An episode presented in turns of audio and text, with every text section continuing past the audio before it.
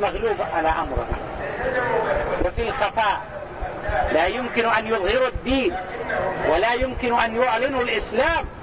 فلما رجعوا إلى فلما استقروا في المدينة عقدوا اتفاقية مع أهل مكة صلح الحديبية. ويسميه كثير من علماء التاريخ يسمونه فتح الفتوح. سيأتينا إن شاء الله في كتب السير والتاريخ يقولون فتح نهاون. نهاون يعني من بلاد فارس. أو فتح الفتوح. بعضهم يسميها نهاود والقائد فيها هو النعمان بن مقرن المزني. النعمان ابن مقرن المزني. فاتح نهاون. أو فتح الفتوح. بعض من العلماء يقول لا فتح الفتوح كان في صلح الحديبية. في السنة السادسة من الهجرة حينما عقد الرسول الاتفاق مع مكة. أن أن يرجع هذا العام وأن يأتي من العام القادم ومن جاء مسلما يرد. ومن نكف عن الإسلام يستقبل ولا يرد. ومن أحب أن يدخل في حلف مع محمد دخل. ومن أحب أن يدخل في حلف مع قريش دخل إلى آخره التي كتبها سهيل بن عمرو مع النبي عليه الصلاة والسلام. فقالوا الهجرة.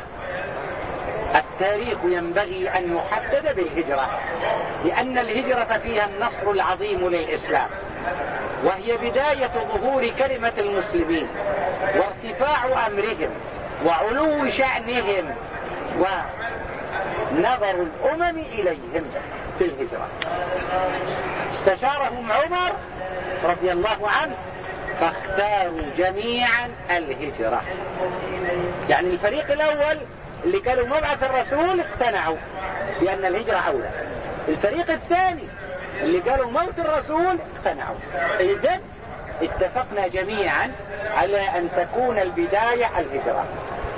طيب الهجرة نعرف أنها في شهر ربيع.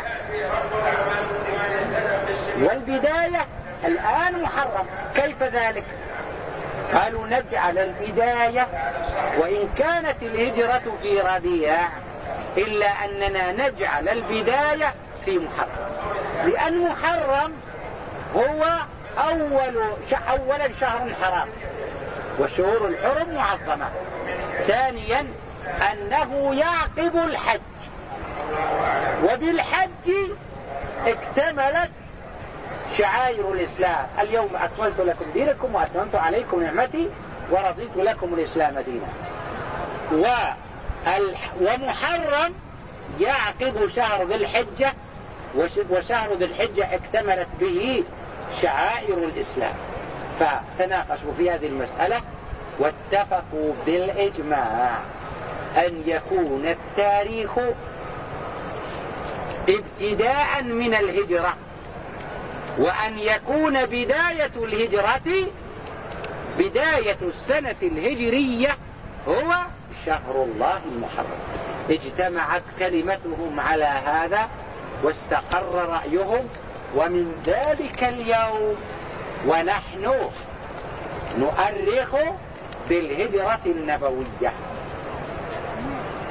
فينبغي لنا أيها الأحباب أن نعتز بهذا التاريخ لأنه انتصار للإسلام ورفعة لكلمتهم وبيان لمنزلتهم حينما هاجر المصطفى صلى الله عليه وسلم من مكة وهي أحب البلاد إلى الله وأحب البلاد إلى رسوله.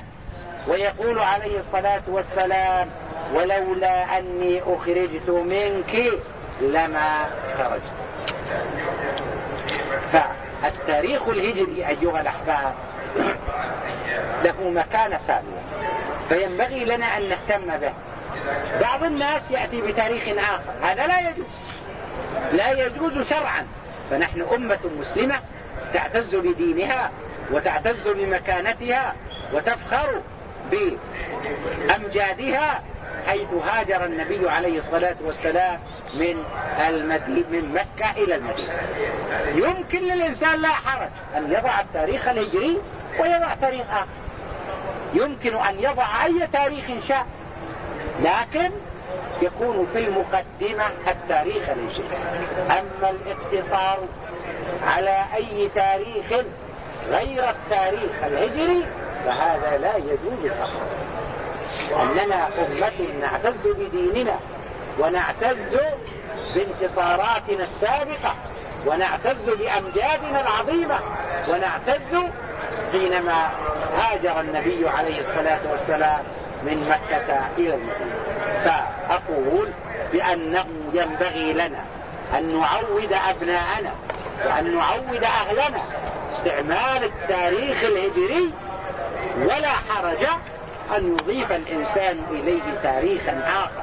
إذا كان يخاطب أناسا لا يعرفون هذا التاريخ لا حرج أن يضيف إليه تاريخا آخر أما أن يقتصر على التاريخ الآخر دون التاريخ الهجري فهذا لا يجوز بحال من الأحوال ونكتفي بهذا القدر وصلى الله وسلم على نبينا محمد وآله وصحبه وسلم.